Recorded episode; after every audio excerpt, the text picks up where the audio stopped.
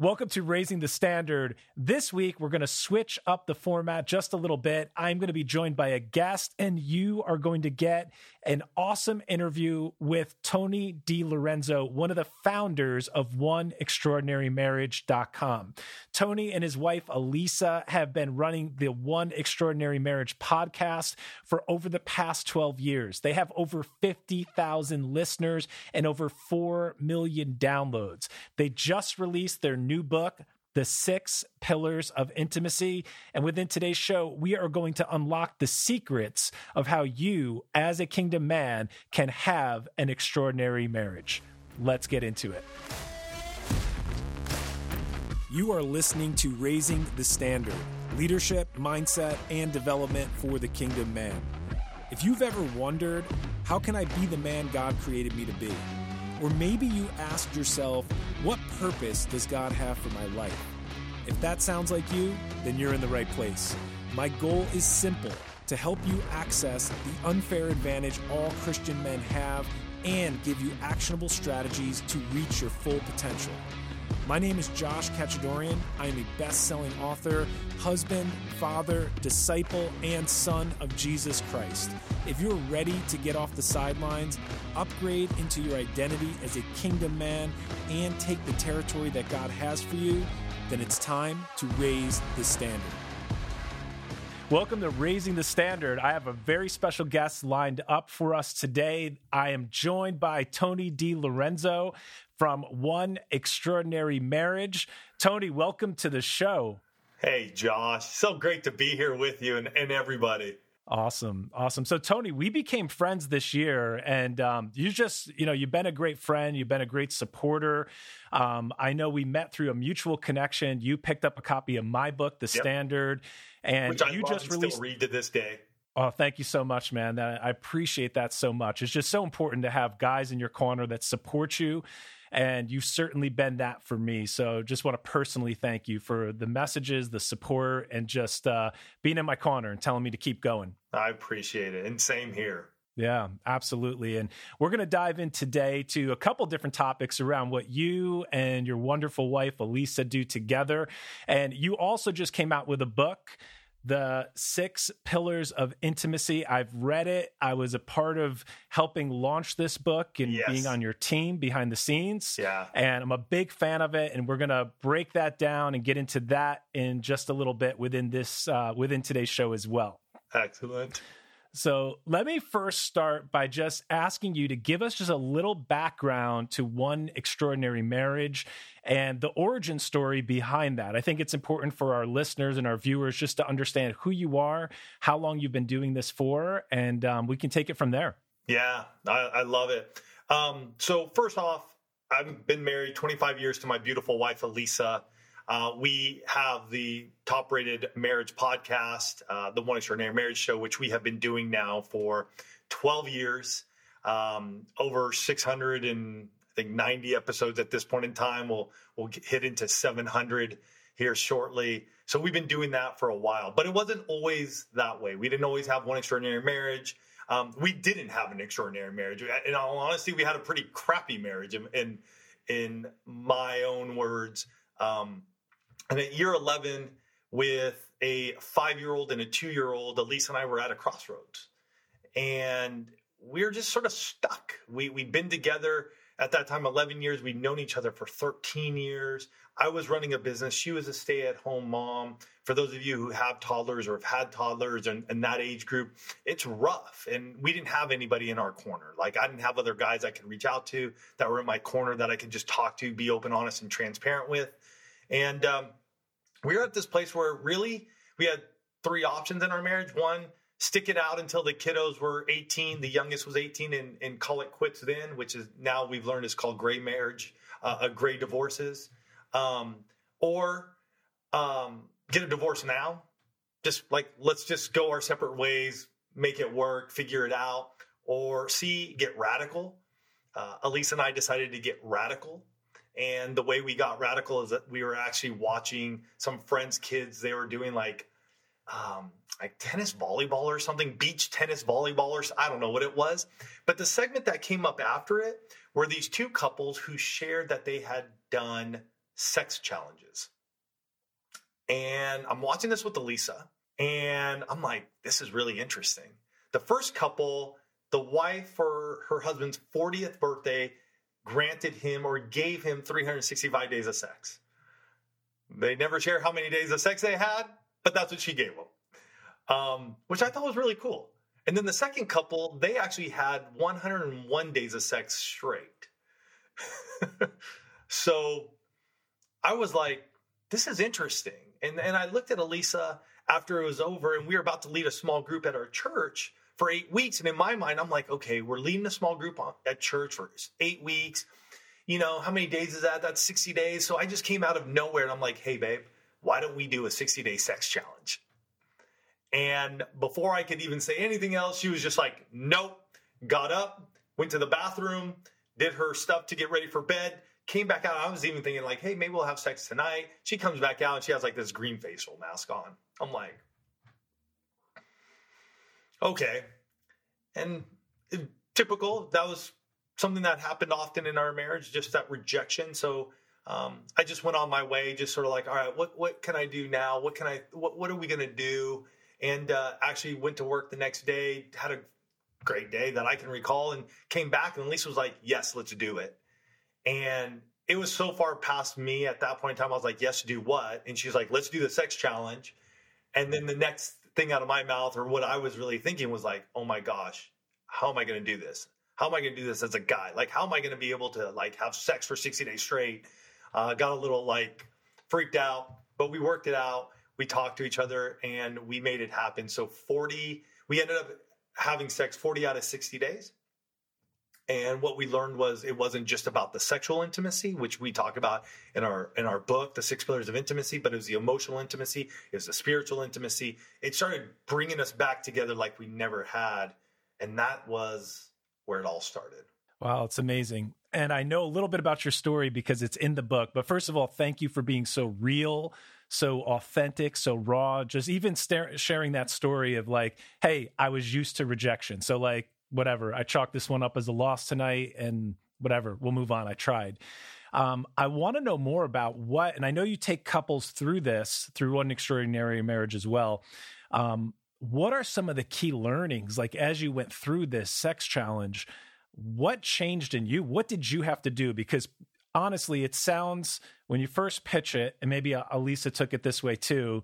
It sounds like, wow, this is really um, great for Tony what am I going to get out of this as as the wife in this situation? So, um, how do you coach men or how do you coach couples to serve that up? And I really want to get into what changed within you and how did that change and impact your marriage by making this commitment?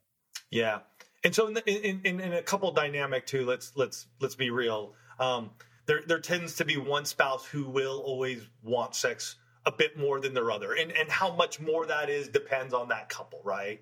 Um, so it's always the one who has, we would say, the higher desire who's going to win out. Because we know many women in marriages who are that way, and they have, they have because our, our other Amazon bestseller is Seven Days of Sex Challenge, and they presented that to their husband. The husband's like, I don't want to do that.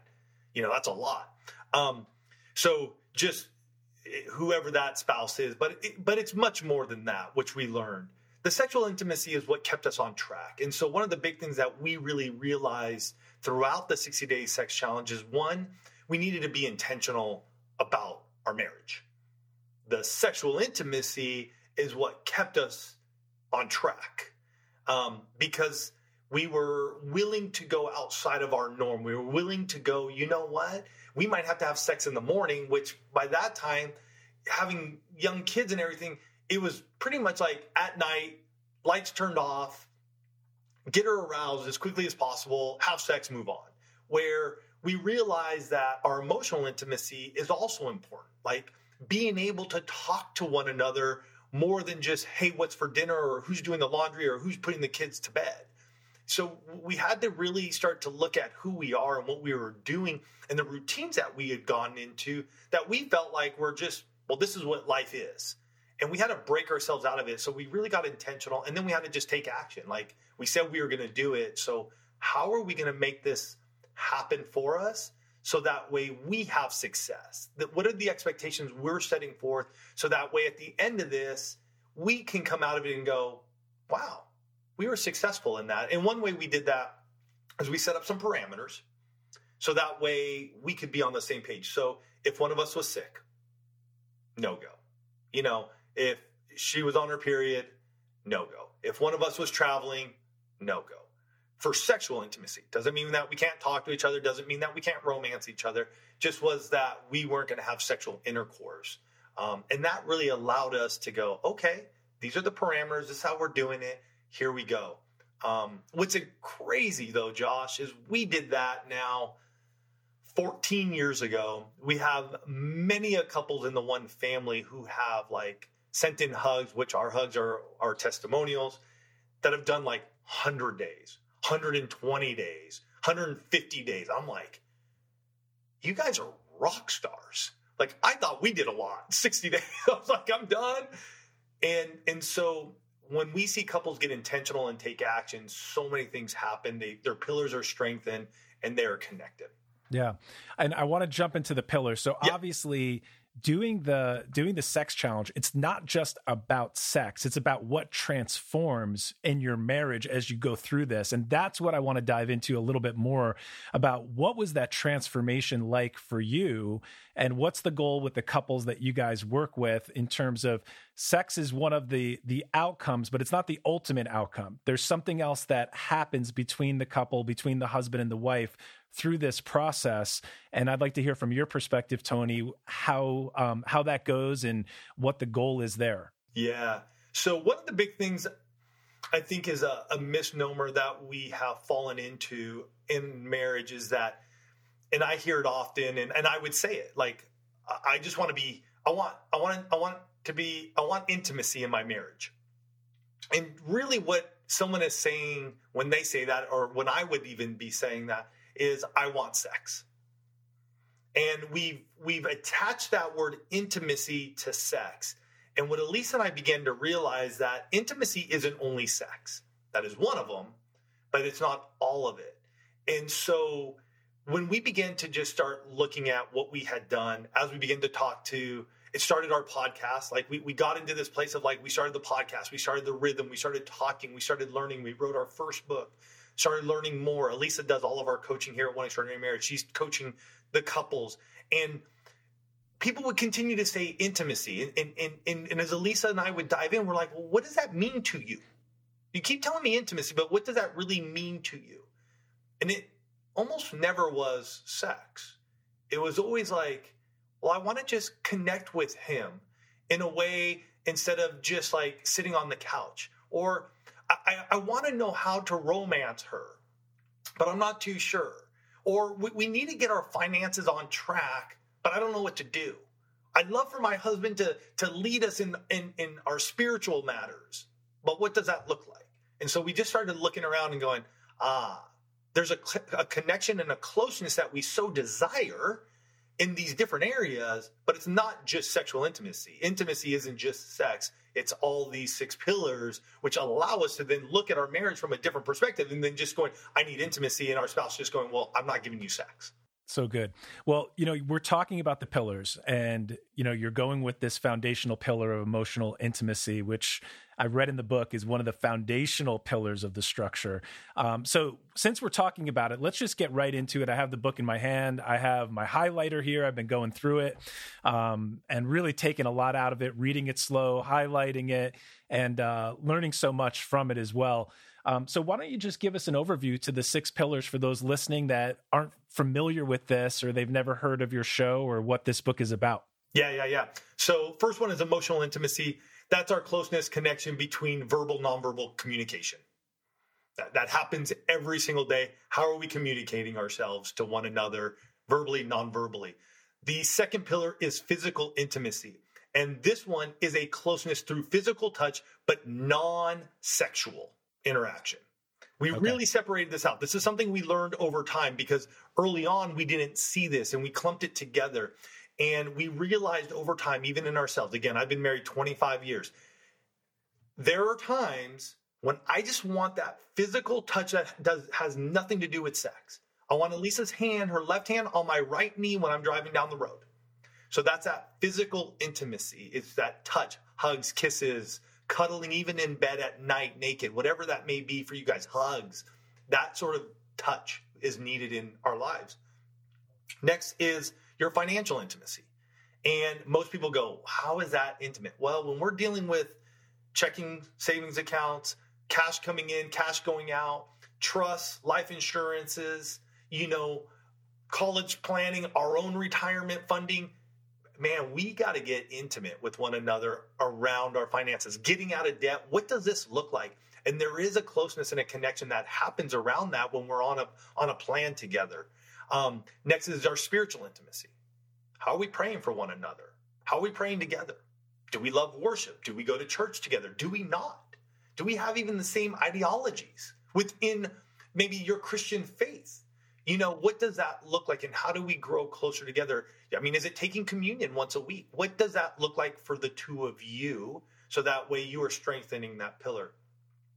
Next is recreational intimacy. And this is all those dates, activities that you guys are doing.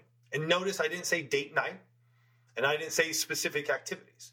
What are the dates and activities you guys do? Some of you want to go hiking, some of you want to go kayaking, some of you want to go like you, you want to go on your sea doos or whatever. You want to just hit the lake and, and lay around on the boat. Those are the activities. You want to go fishing, you want to go to NASCAR. You know, dates don't only have to be at night. They can be in the morning, they can be at lunch, they could be in the evening. Could be to a concert, it could be, hey, sitting out under the stars, whatever that looks like for you. And then lastly is our sexual intimacy, and that is anything from your foreplay, sexual intercourse, and romance. Okay. Yeah. Wow. Um, you know, even on the recreational side, I just want to say you probably brought a lot of freedom to people, even with that statement, because we've been conditioned. And, um, you know, this is a good movement, but there's even a movement right now about, you know, hey, have a date night. You know, guys that are driven, guys that are in, you know, business and entrepreneurs, they're productive in all areas of life, which is the guys we talk to on this show. They want to prioritize prioritize their marriage. So it's like, hey, I have to have that weekly date night.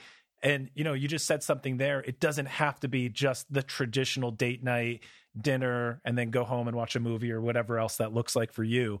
Um, I love that. Yeah, and and and I've I've just learned over the years. I mean, those are great, and Elisa and I love them, and we do them. But I also realize that, gosh, I, I love just after a day where we're just going at it to just go take a lunch together, to just go hang out and just sit back for lunch when it's a little quieter.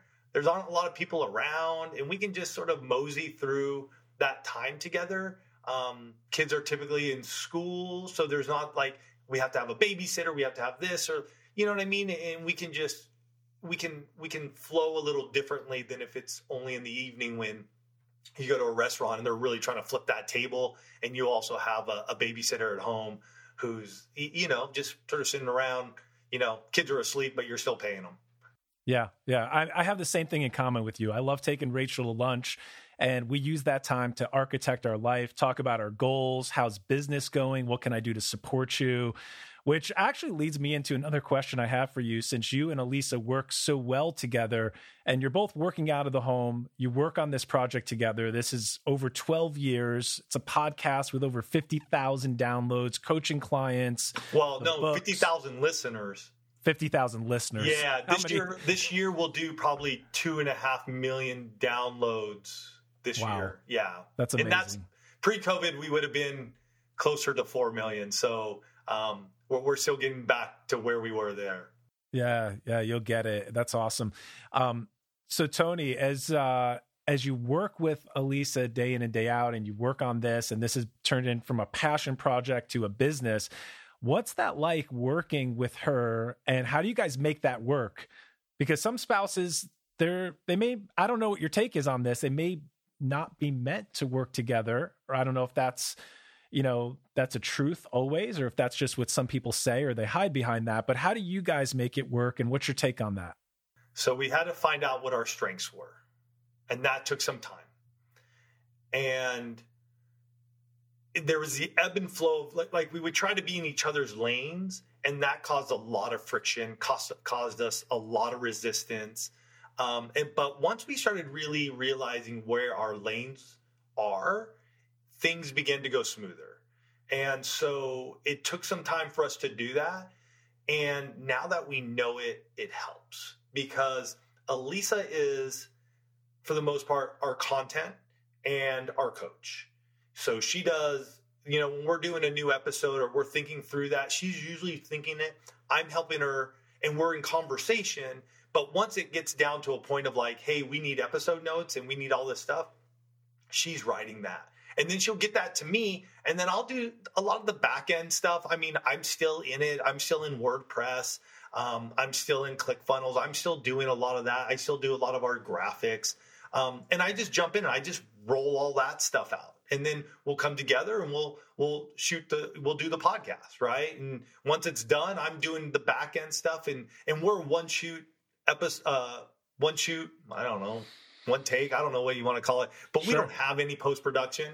It's yeah. honestly like we talk, I normalize my my audio and I upload it to my hosting. I get on the website and we move on. But we had to find our, our strengths, where those are at. And then we also had to really look at our calendars and go, when do we have time for us to be able to talk about the business and not like talk over each other and, and, and seep into each other's worlds when we're doing work? Because that causes a lot of frustration. Like I'd be working on something, say with even this book, making sure that the, the covers together and working with our designers and our formatters and, and all this sort of stuff. But then Elisa would be like, oh, something's going on. And I'm like, okay, write that down because right now I, I, have to stay focused on this and get this done. Um, and so we just made sure to do that, and it's worked. I'm not saying it's perfect. We still have our arguments. We're human. We're sure. we're we're just like anybody, uh, any other couple. Um, we just have a desire and a passion to impact marriages. And so we have become resilient to just going, hey, we're all on the same team. So even though we're getting upset with each other, what's the, what's the end desire? What's the end goal? Who needs to take it? And let's let's get it done. Yeah, that's awesome that you have that that shared vision of who you're impacting is what I really hear is the driving force. You know, you mentioned something else which I'm going to have to have you back at a future date to just talk about taking action. I love the fact that you don't get wrapped up in post production, that you decided you're going to do this and you just went out and went for it. There's a lot of lessons for men just with that intentionality and that taking action piece that you guys talk to in marriage. I see it also spill out into other areas of your life, even the way you started this project. That's awesome. Um, so, Tony, you know that raising the standard, we're talking we're talking mostly to Christian men, to, to men that want to expand the kingdom of God in their yep. life and around them as well within their family and take it within their sphere of influence, so the workplace and where they find themselves at that point in life. So, as we talk about men, and we're talking to men on this show, is there a pillar within the book here? Is there one of the six pillars that you find that men tend to gravitate to more than others. I'm assuming, I would assume it'd be the sexual piece um, as a guy that that's what attracts most men or why they might want to pick up the book or why they might be interested in taking the challenge. But I could be wrong on that. So I wanted to get your take.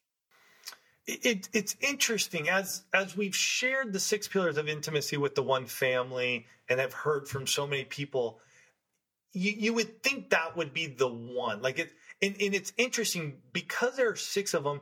I think it, it gives it gives men the opportunity to not be pigeonholed because we are more than just about sex in our marriage.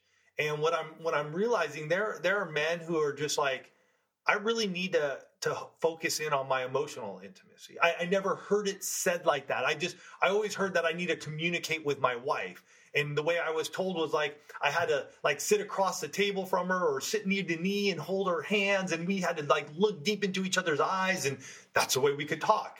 Um, but now they're going, wait a minute, there's there's other ways we can do that, and I'm willing to step in because I see there are cracks in that pillar, but I'm willing to step in and strengthen it and learn other ways that I can connect with my spouse. And so I see men just sort of gravitating to where they know the cracks are.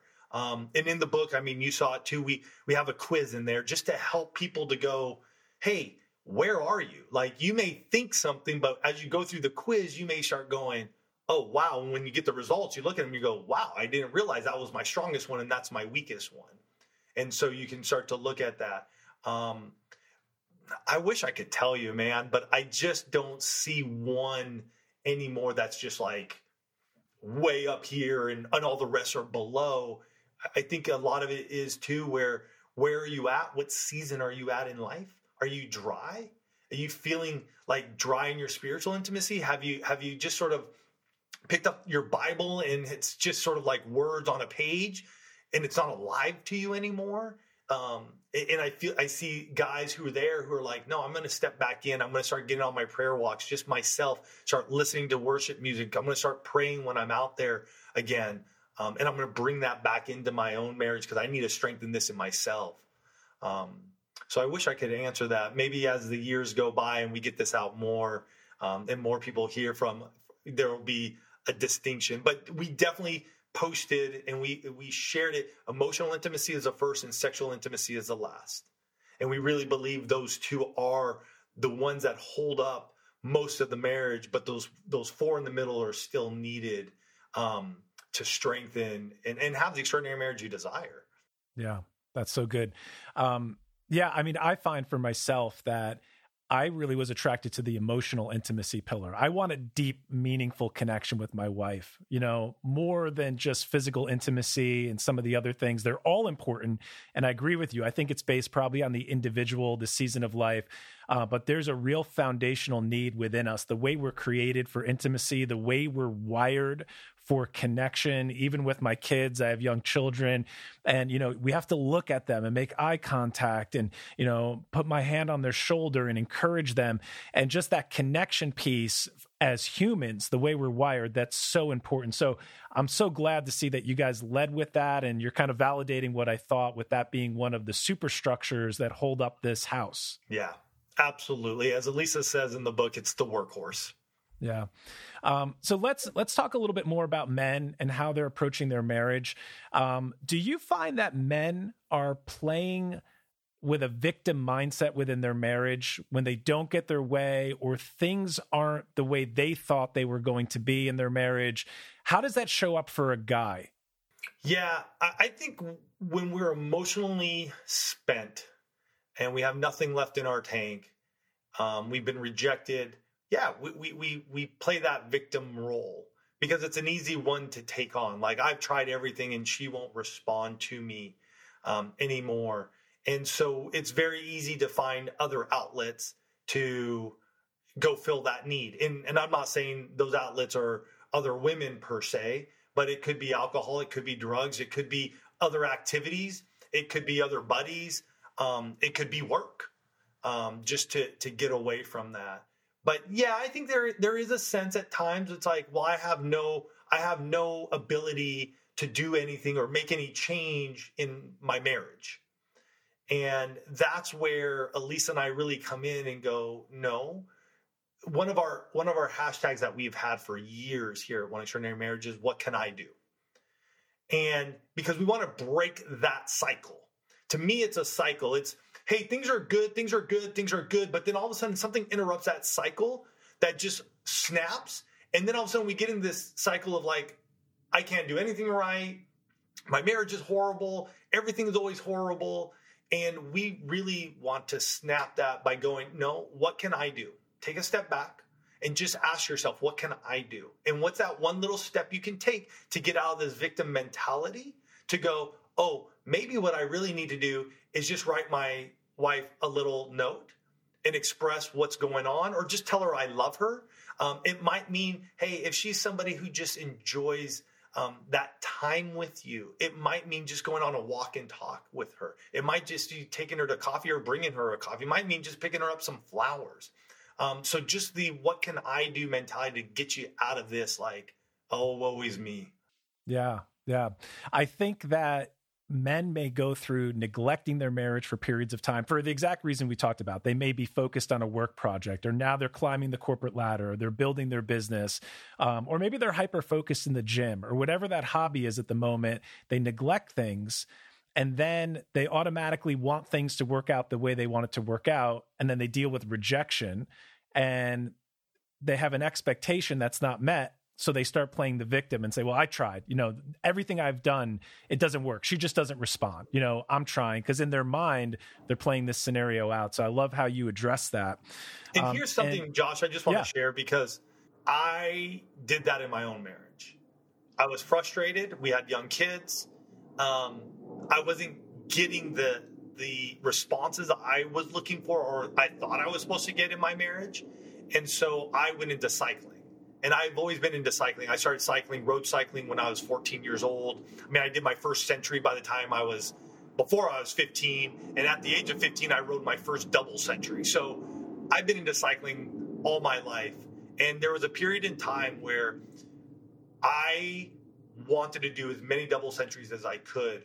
And for three years, four years, I did what's called here in, in California the Triple Crown. And so that's riding three double centuries in a calendar year. And to do that takes an enormous amount of time. Like you don't just get on your bike and ride 200 miles, especially when those rides take anywhere between 10 and 18 hours. Like that's just your ride day. So I was spending anywhere from 15 to 20 hours a week on my bike in my garage, lifting all about me. And then when I was like done or the season was done, I'd come back and I'd be like, all right, well, like let's just jump back in. And Lisa's like, where you been? Like you're out for eight, nine, ten hours. You come back, you, you're, you're, you take a shower, you eat, you take a nap, and I'm, and I'm here with two kids. And so I had to man up a bit and I had to raise my standard, right? Like I, I, I can't, if I want something beautiful out of my wife, if I want something to come out of her that is beyond where she is right now, then I need to pour into her as well. Um, and I wasn't doing that. I wasn't pouring into her. So she was she was battling me as well. And I realized, and I remember just getting this sort of a nudge of just like, no, you need to sow into her more. Like you you need to be there for her. You need to be present for her. Um, and that takes a lot of grit. It, it, I don't know if it takes. I don't want to say if it takes grit, but it takes a humbling act to go this isn't only about me. In this marriage, it's it's us. We're on the same team, and I need to pour into her right now because she doesn't feel. It's almost like a quarterback and a wide receiver, right? Like the wide yeah. receiver is like, "Bro, I'm out here. I'm out here. I'm out sure. here. You never throw it to me. like you better believe there's going to be some." some tough conversations during the practice or even in the huddle like man i'm wide open but you're always looking the other way or so i had to pour back into her and just like a quarterback needs to throw to that wide receiver because he's important and he's needed to, to make touchdowns and to to score and, and to win football games. Yep. Um, you know, I identify with this conversation because I've been there myself. So hyper focused on work or hyper focused on something else that, and and traveling seasons too. Sometimes you're traveling. Sometimes I've had certain jobs where I was always on the road three, four days out of the week, and then you come back and you want things a certain way, and it's not like that if you've been neglecting. Um, so this is just such a real conversation. So for the guy that's in that moment right now, you know, you've talked about pouring into your wife and sowing into her. What can that look like? And what does that look like for you? And what can that look like for men that know they've been neglecting? They know they've been in this place where they've been selfish. Really, that's what it comes down to. And and then you get rejected or you find like all of these things we're talking about are different methods in my mind of self-medication you're finding an outlet to plug into. It might be riding your bike. For me, it might be going to the gym where I can just escape. I can turn on my headphones. I can get away from everything and just focus on me for a little bit, which isn't inherently bad, but it can be if you're using those to run away from something that's hurtful or something you don't want to face up to within your marriage. So, how does a man begin to sow into his wife or start that process of winning her back? Yeah, I, I, think there are a couple of things you need to address. Where where are the cracks? Like in all honesty, where are the cracks in your pillars? And if it's been one of those places where you haven't, you know, really had great conversation with your with your wife in some time, what are you going to do to start getting that back on the map? And our actions speak louder than our words. And for Lisa and I, like at one point in time, we did these things called coffee breaks. And uh, we have a whole sheet that we've shared and, and have for the one family to just help you to just get on the same page on a weekly basis. It's almost like a marriage meeting. It's not a date. it's more of a marriage meeting. And sometimes that helps because we're we're in a spot where we're not like super like lovey-dovey yet and, and, there's still sort of this tension going on and yet we know we need to connect so maybe a way to do that is just like hey what's going on around the household? How can i support you? What are we doing this week? Where are the kids at? And so we can talk there but then we can also dive into the six pillars of hey are we having enough gourmet time? Which is are we having enough sex? And if we aren't what can we do? Like what's one thing that um, surprised you last week that I did for you. So we get into this place of like, we're, we're, we're getting inquisitive again. We gotta, we gotta be inquisitive about our spouse and, and we want them to be that about us. Cause if not, yeah. it's just sort of like we're rolling through the, the doldrums again, right? Yeah. Um, yeah. So that could be a, a coffee break. I do believe one thing that we can do, and I've seen it happen time and time and time and time again. Our words have power. And what are the words that we are speaking over our wives?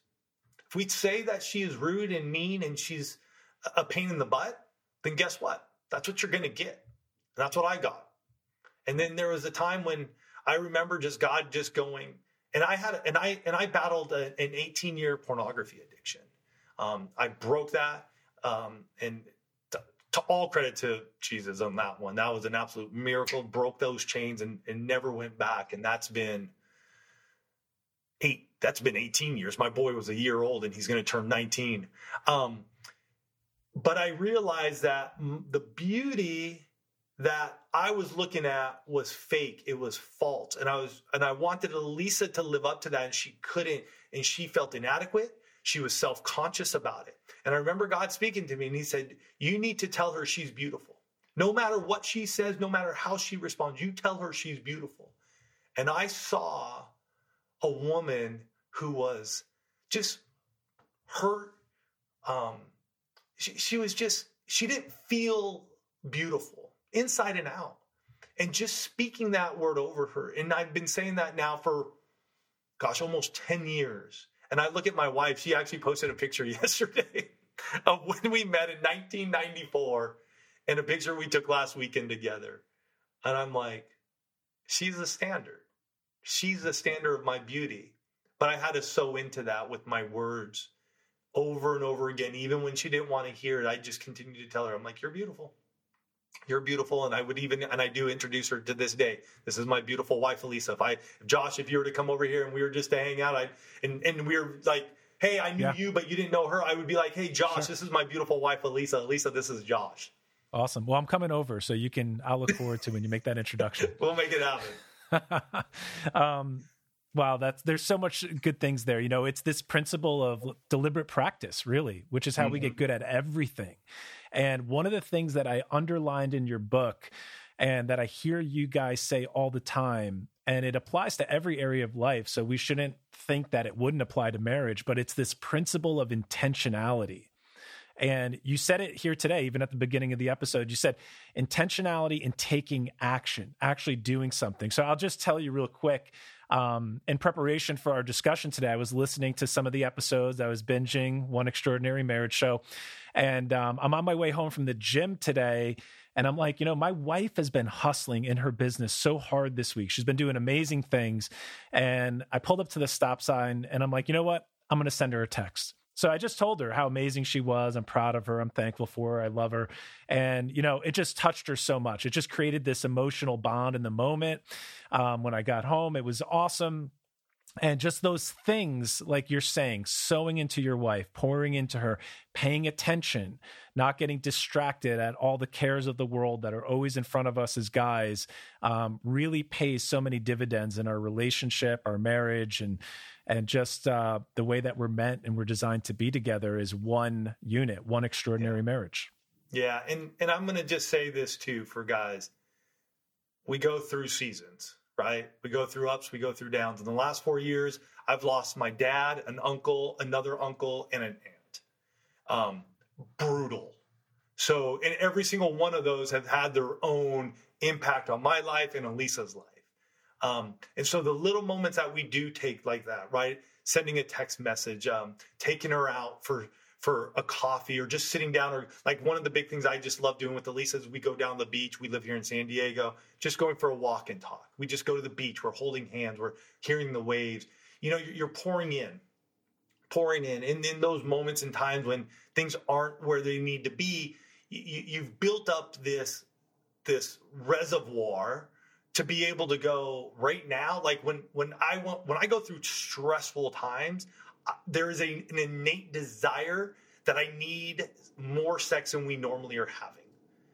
And there's it, it, there's something about it that just allows me to be fully with her and nothing else bothers me and I want to be in that moment more because everything else feels like it's out of control. And with her in that moment, I feel like I can just relax. Um, and so do know that Elisa and I still go through our moments. We, we, we're not perfect. That's why we have the One Extraordinary Marriage Show, and we just talk about what's happening week by week because we want you to understand that hey, some weeks we're just flying high, but there are other weeks where it's just like, what the heck just happened? And for our for our ladies who have not gone through menopause, they they, they go through a cycle. They have their their period, and for them, that could be a month. That could be a monthly season, and I've even noticed it with Elisa at times where it's like wow, we're so close. We're just, oh man, like those text messages just landed right. And she was so right on. And then two weeks later, I, I hit her up with one and she's sort of like, thanks. I'm like, what the heck just happened? But I got to remember where yeah. she's at and then just go, hey, babe, what's going on? Are you about? And she's like, yeah, I am. I'm like, got it. Okay. Yeah. Yeah. And I think even the key with the text messages and the things that we do and the special moments that we try and gift our wife with, um, you know, I sent that message today and I said, it's not about what I'm getting in return. Right. I'm not doing this for an alternate reason to try and get a return on this. I'm doing it because I mean it. And if I mean it, then I'm fine with it. And if she's busy and she's having a stressful day, I get it. And if it yields a different reward, then that's amazing too. Mm-hmm. So let's talk, Tony, about specifically a man and a woman. We're obviously different. We're, we're created different. We're made in the image and likeness of God. What's it look like for you and for men to show up in a marriage that's different than the way a woman shows up? What is the role and the responsibility of a man as he leads in his marriage? Wow. That is that is so it's a place I think a lot of us are uh, we're challenged with. And I think in this day and age we as men have been knocked down, especially as as married men. I feel like it, it's been laughed at. And so, how do we lead in in those times and in those places where our ladies or our wives are just sort of going like, "I want you to lead," and we're not too sure how. Um, I think the best thing is again, what are the expectations? Let's set this thing up. Where do I want to be? Like I, I'm very much about protecting, providing, um, and and, and placing my family in a spot where they feel feel secure. Um, has that always been the case? No. Has it been um, the case at other times? Yes.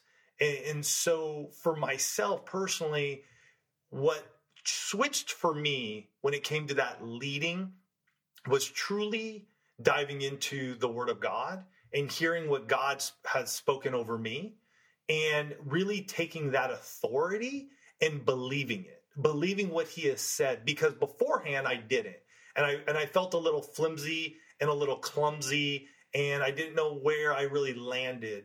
And once I really just began to sit there and go, okay, God has called me to this, and I would and I would look at Elisa and I'm like, I, I believe that God has called us to go this route and go this way. Where where are you?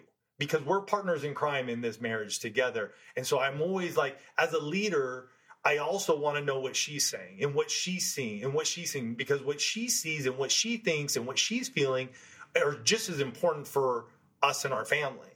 Um, and I believe as a leader, no matter if it's in my home or in the workplace or wherever I may be, that I want to hear the input of others because this isn't totalitarianism here. It, it's it's a it's a partnership, and, and so we come together and we go, all right, that's where we're going. Like we, we have vision statements. We have like at the beginning of every year, we'll, we'll have our vision cards. We'll, we'll set goals. We'll, we'll write on three by five cards what each of us are going after and what we're going together. Um, and I think that's where I've been. And there are times when I will let her lead though. I'm like, she's she's much more talented than me. And so I need to just like step back and just go, you got this. So I'm going to come beside you and go, you got it because you can speak just as efficiently, if not more so, because of your standing and who you are. So I'm just here to support you. I agree with that. I love the fact that you look at Elisa like a partner. That's the way I look at Rachel as well.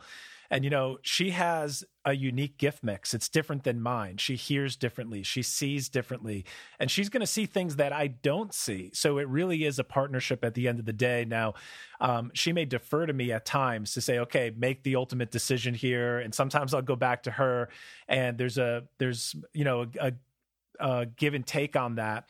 Um, but ultimately, I love that partnership where she's standing next to me, just the way you're, explaining your relationship with Elisa as well. And it's not necessarily you're always in front or you're always behind. And, and yeah, we're we're a big football family. My boy played football sure. for I don't know how many years. He played for a lot of years until he left for college. Um, but he, he was a defensive guy, and and he played on the line and so Elisa and I always look at marriage almost like that D line. Those guys work together. They need to know they have each other's back, but they're they're shoulder to shoulder and they're willing to do whatever it takes to go sack that quarterback.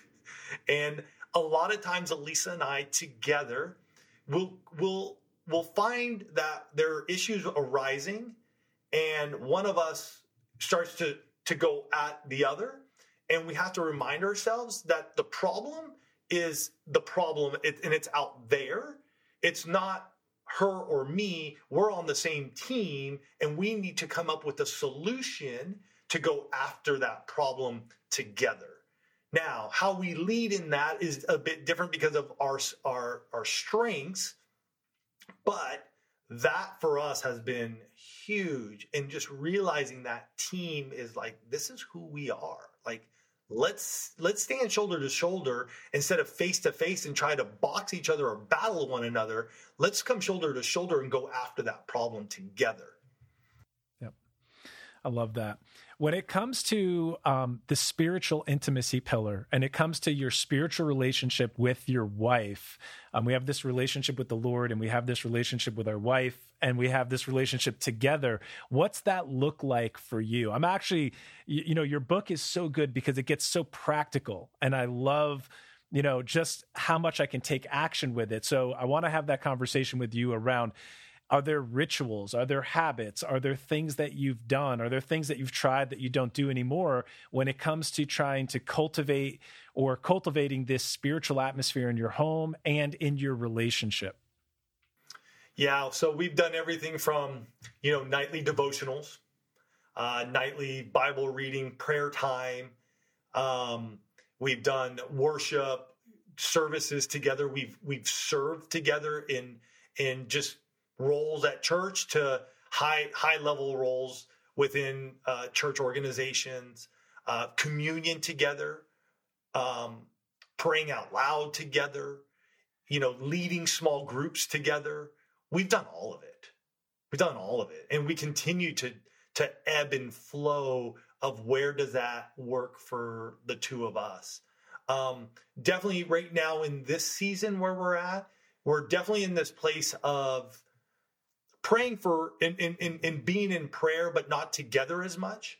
Um, I think that's an area that I'm finding for myself. Like I need, we, we just talked about leading. Um, I feel like that's an area that I need to lead better. Um, and I just haven't. And, and, there's some resistance. So I've been working through that, but we've, we've come up a lot of, uh, uh, up against stuff and we definitely were praying. We're, we're like, we're all about praying. It just, it's not happening together per se. Um, and so I I am a big worshiper. I find that I can walk into a number of services where the worship just leads me into a place of just calm and peace. And it even like in that time that I, I am resolving things that I need to even address with Elisa. And the service will happen and I don't even know what the heck was said. You know what I mean? Uh, I love my prayer walks. I love just going out and just listening to music and just walking and just allowing the Lord to just move me so that way that I can get in a place of peace. Um, instead of coming for me it's it's really just been shifted where I tend to be type A. I tend to be a little more controlling. I tend to want things exactly my way. And I have just had revelation after revelation that I need to step back a, a, bit at times and listen to Elisa much more. I need to be patient with her and myself. And so that's really where I've been. Just recently, I don't know if you saw this, but our IG account got hacked. I did um, see that. Sorry um, that happened. Yeah. And that's 43,000 followers right in wow. the middle of us releasing the book. And wow. Y- you know, definitely we were in prayer, taking communion, um, just stepping in and, and believing for more, but in a place of patience instead of trying to like contrive what we want to happen. Um, and that ended up taking us from start from when it happened to when we got it resolved was over 10 days just over 10 days um, and so i felt like the two of us were just arm in arm lockstep in our spiritual intimacy i will also say during our 60, 60 day sex challenge at one point in time. Elisa wasn't really into it. And uh, like i don't remember if it was during or like right like we were just like in foreplay or something. She's like or right after. I just can't remember. But she was like yeah you know what? I prayed to god to have like desire for you today. I'm like oh like what are you doing? And this was earlier on and i'm like yeah lisa i don't i don't understand that. And over the years though i honestly have been in places in our sexual intimacy where i'm stressed i'm frustrated i've gotten older um, I'm struggling to even just get the desire personally. And when I say get the desire, just even to get an erection um, and get to that place, and I'll just be like, God, like Elisa's initiated. This is her night. She's initiated. She's she's desiring me, Lord. Just give me the strength right now to be, you know, to be ready for her. Um, and, and to just get real with her and let her know where I'm at. And so I've I've even been in those places where I'll I'll go there because I'm like, if you can heal the guy with the lame arm, then definitely you can you can work in me right now. Yeah. Yeah, I mean, he, wow, it's just, you know, that's really telling about our, your relationship with the Lord, that you just rely on Him for everything, that He cares about every single aspect of our life.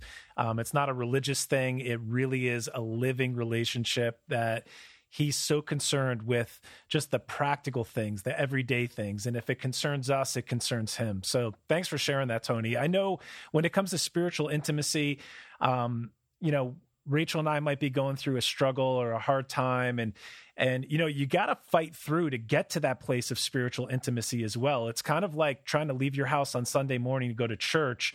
You know, everything starts acting up. It's always a battle. There's some warfare involved just to as soon as you decide that you want to follow the Lord or you want to focus on your relationship or place a priority on it, whether as an individual or in your marriage, there's going to be things that come at you that you got to work through.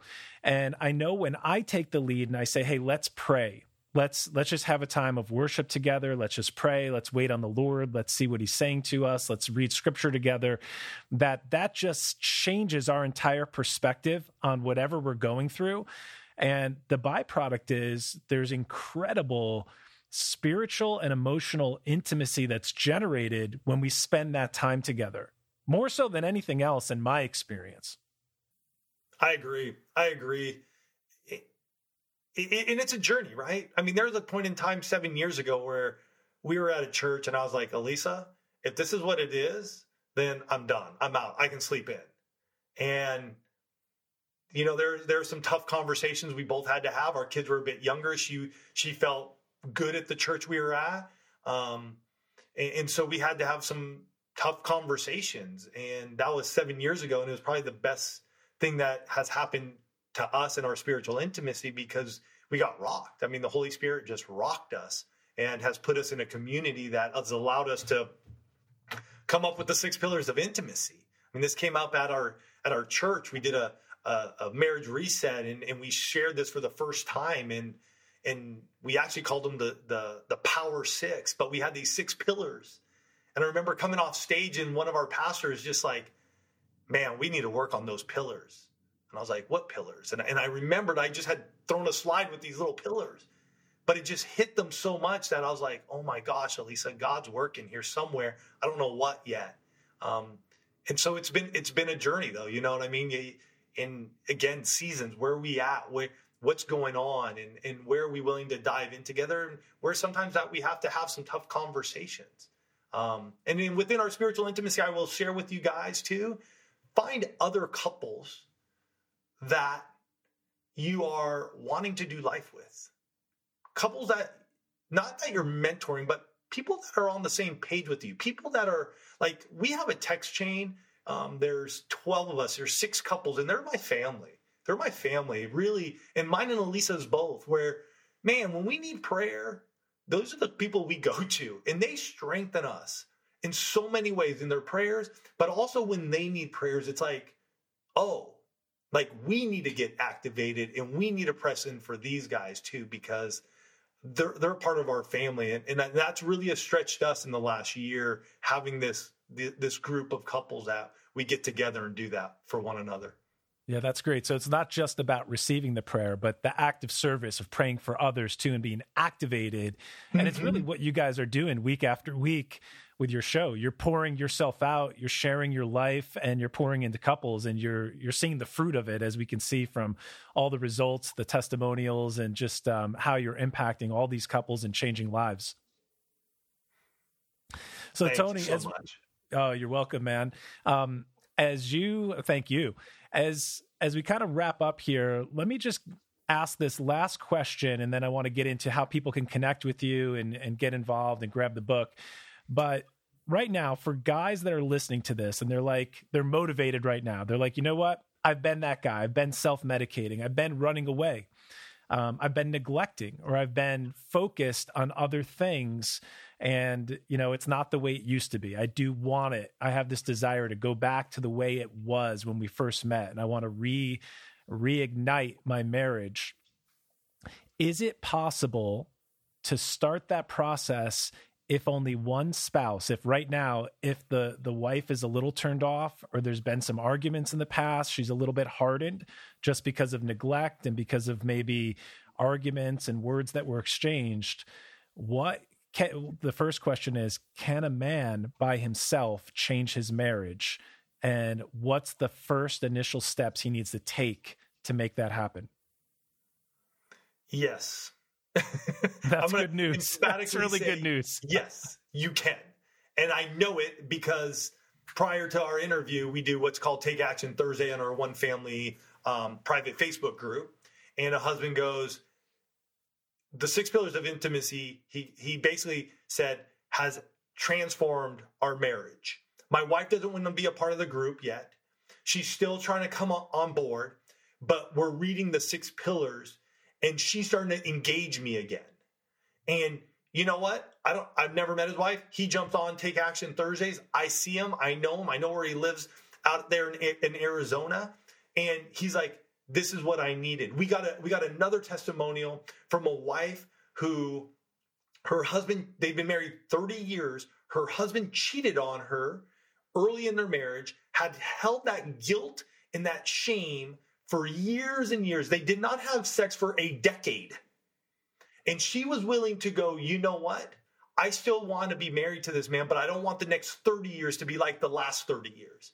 And so she stepped in and she said, I'm going to do what you guys have been telling me in the six pillars of intimacy. She goes, I'm going to go do that. He was willing to jump into one of your conferences. So we went through the, we're going through the conference week by week because our conferences are like eight different sessions, are all virtual. Um, so they're going one week at a time. And she goes, I sent him a text and said, Are you up for some gourmet time? And when we say gourmet time, that's sex. And she goes, On my screen in black and white, after 10 years, he said yes. So do I think you can make a change? Absolutely. It's will are you willing to be intentional and go through what may have to, there's a lot of work that may have to get done. Like there may be a bunch of garbage that needs to be cleared out. Like and would we all like it to go away real quick? Absolutely. But sometimes you got to shovel it one one shovel scoop at a time to get through it. So are you willing to be intentional? Are you willing to take action even in the smallest way? and willing to just continue to go after it.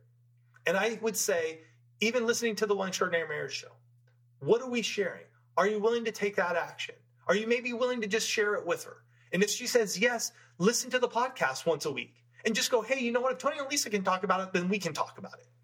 Don't take it on yourself. You don't need to be the superhero. You don't need to be, you just need to be the person who's willing to go, I will listen and I'm going to just lay it on Tony and Lisa. And they talked about this like, hey, we don't have to, you know, we don't have to allow our sex life to take a Christmas break.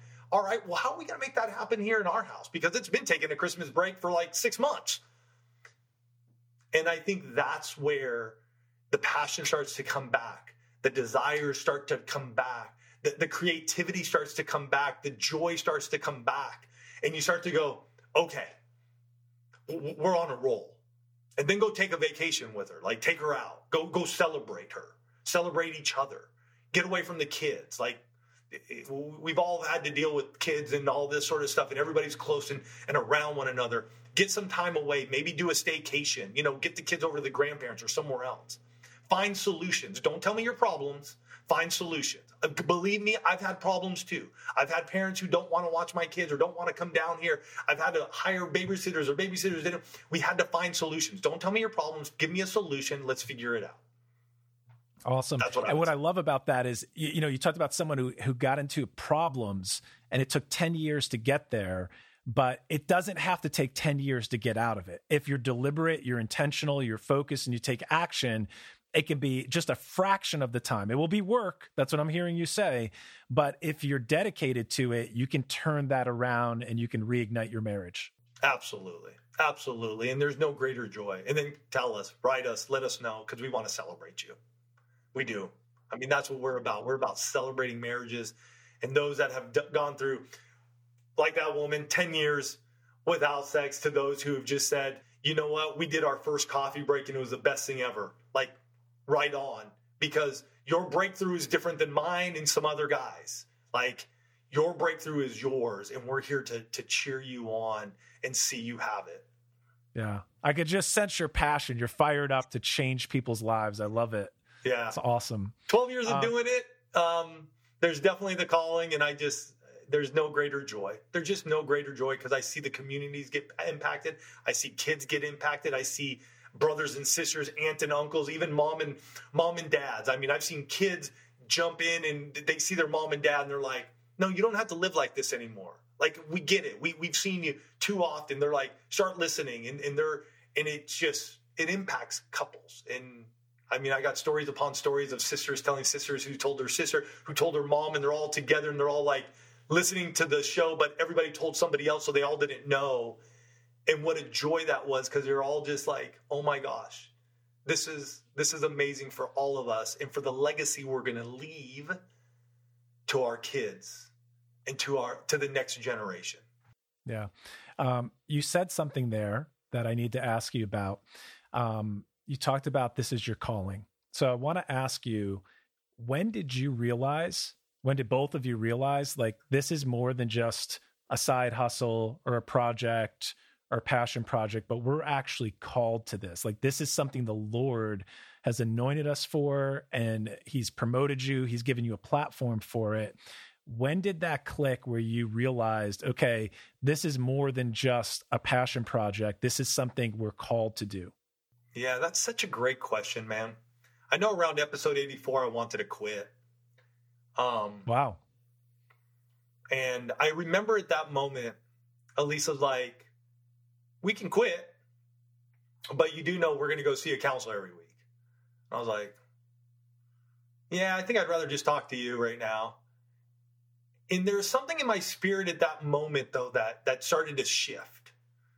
Um, I knew from the beginning we had something, and and I and I and I spoke with passion, but there's something shifted there at that two year mark for sure. In and then I think it was probably like year seven or eight, so about four years ago, where things really began to shift. And we had written at that point in time maybe four books. Um, Six Pillars is our sixth book and I think it's somewhere about four years ago, um, seven years ago. I remember I was really dry, um, and that's when we switched churches. And I think it took me about three good years in that house to get healed, to really get healed of all, like, I felt like the traumatic incidences that had happened trying to save marriages and getting, just getting like blasted in, in everything. So I think it was about four years ago where like my spirit just began to go, this is it this is it. And god just going this is it. You need to rise up. You need to be you need to be speaking to yourself like you speak to elisa. Like you gotta you gotta look at what you're doing in the marriages that you're saving. And you get behind that microphone. And you keep telling me tony and this is god talking to me. You keep telling me you get behind that microphone to, to impact one marriage. Well the one marriage you need to impact is yours right now. Um, so get fired up for me. And i think that's where it just started hitting. And i was just like yes. And two years later um, i was so on fire I sold my other business at the end of 2019 um, and been full time in one extraordinary marriage ever since. And now more than ever, I just like these are my people. These are who I want to serve. These are who I love. Um, and and that's that was a process. I don't think it. I think that in the beginning it was definitely there, but it, it, I, I had to work through it, and, and, it needed to come. And so that overnight success for us has taken 12 years. Um, and I'm and I'm glad I've gone through every single step of it because it's made me the man that I need to be and to have compassion and empathy with people um, where I probably didn't have it before. Um, so yeah, that's that's I, I can't pinpoint out like exactly, but those are just sort of those steps along my way of just going, God, you called me, so I'm here. Yeah. Um, thanks for sharing that. I you know, I, I, heard something there that I want to highlight for everyone listening because as men, we're looking for our calling, we're looking for our destiny, we're looking for our purpose. And especially right now, there's never been a time where you can start a side hustle or you can start a project or you can pursue a passion.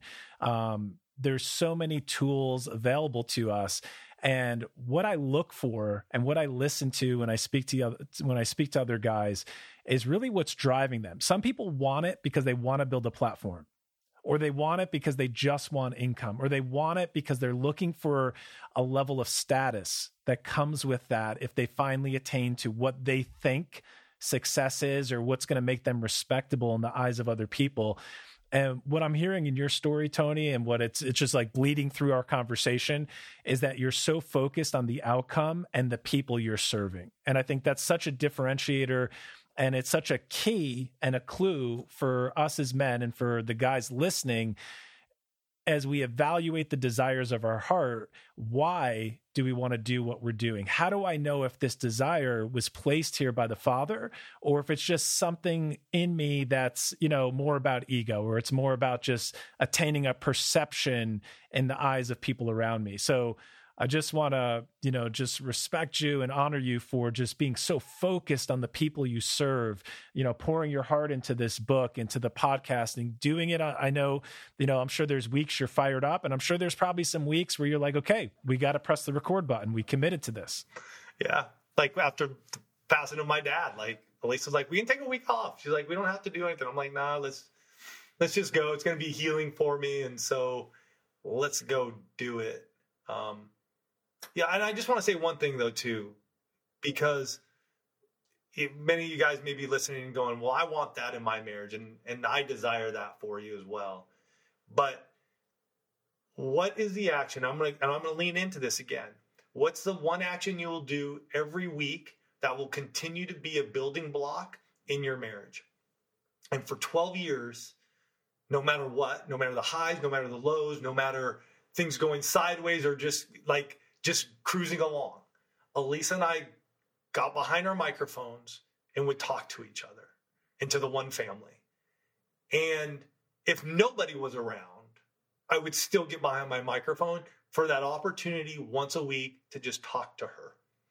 And that one little act done consistently for 12 years has given me the marriage that I didn't think was possible at year 11. But I look at going from year 25 to year 30 to year 40 to year 50, and I go, I'm going to live and I'm going to have the most extraordinary marriage that I can possibly have and do everything I, I can here on earth before I say hello to our Savior.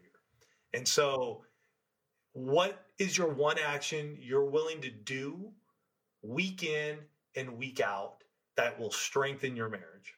And little by little you'll add more tools and, and and build it. But what's the one thing? And for us that has been the one thing that we've been committed to no matter what happens. Awesome. That's an awesome challenge for everyone listening to this right now. Just make your mind up and commit to what is that one thing? What's that one thing i can put into practice as i finish listening to this podcast? What can i do today as you're listening to this? What can you do to enhance to invest and to develop your marriage and develop the six pillars. So, Tony, I want to close out with um, you know, no one wants it's such a great name for what you guys do, one extraordinary marriage, because who wants an ordinary marriage? Exactly. who, who wants to be ordinary? So, can you close us out with your definition of what an extraordinary marriage is? And then I want you just to give us all the details of where we can connect with you, um, the name of the podcast, the book, the sites that you want to drop. So, men that are listening that want to take this step, they want to invest and they might want to go deeper into the one family. Um, we want to make make sure that they have all the information to do that. Yeah. Um, what's one extraordinary marriage? An extraordinary marriage is where all six pillars of intimacy are strengthened and are strong. That's that's the definition. It's not just one. It's not just one little area. It's not this little thing over there. It's not just that. It's where all six pillars of intimacy are strong and you can lean upon them because they're going to hold up the house, your house, your marriage. And with that, they're, they're going to be there's going to be beauty to them that is just going to shine and you're going to be now that light to others um, in your neighborhood in your community in your workplace where they're going to be able to go wow josh like what's going on with you? And you can go oh you know what? The reason i can come to work the way i do is because i got an extraordinary marriage with my beautiful wife. Mm. so that's what that's i say with is an extraordinary marriage. Um, to find us you can go to oneextraordinarymarriage.com Everything is there. Obviously, if you're listening to this podcast or you're watching it, you can also search One Extraordinary Marriage Show on your favorite podcast app. Um, and you, we pop up on every single app that I think is out there at this point in time. yeah. Yeah. and we'll drop all the links. We'll make it easy for anyone yeah. listening or watching. So you could just click the links below in the show Beautiful. notes and that'll be awesome. Tony, I love you, brother. Thanks for coming on. It's um, it's been awesome just developing a friendship with you and just investing in the guys and raising the standard. Today, we appreciate you, and uh, thanks for joining us. Thank you so much, Josh. Thank you for listening to today's episode. If what you heard here today resonated with you and you want to fully step in to be the man that God created and called you to be, then I want to give you a free guide. It's called The Map and you can get it at standard59.com. In the map, I will give you 12 biblical strategies that every kingdom man pursuing biblical masculinity must honor. If you're ready to step off the sidelines and pursue the upward call, then get the map today at standard59.com. That's standard59.com. Hey, if there's a brother in your life that needs to hear this message, then share this show with them and please leave us a rating and review. It helps get the message out there to more men. Until the next show, guys, let's raise the standard.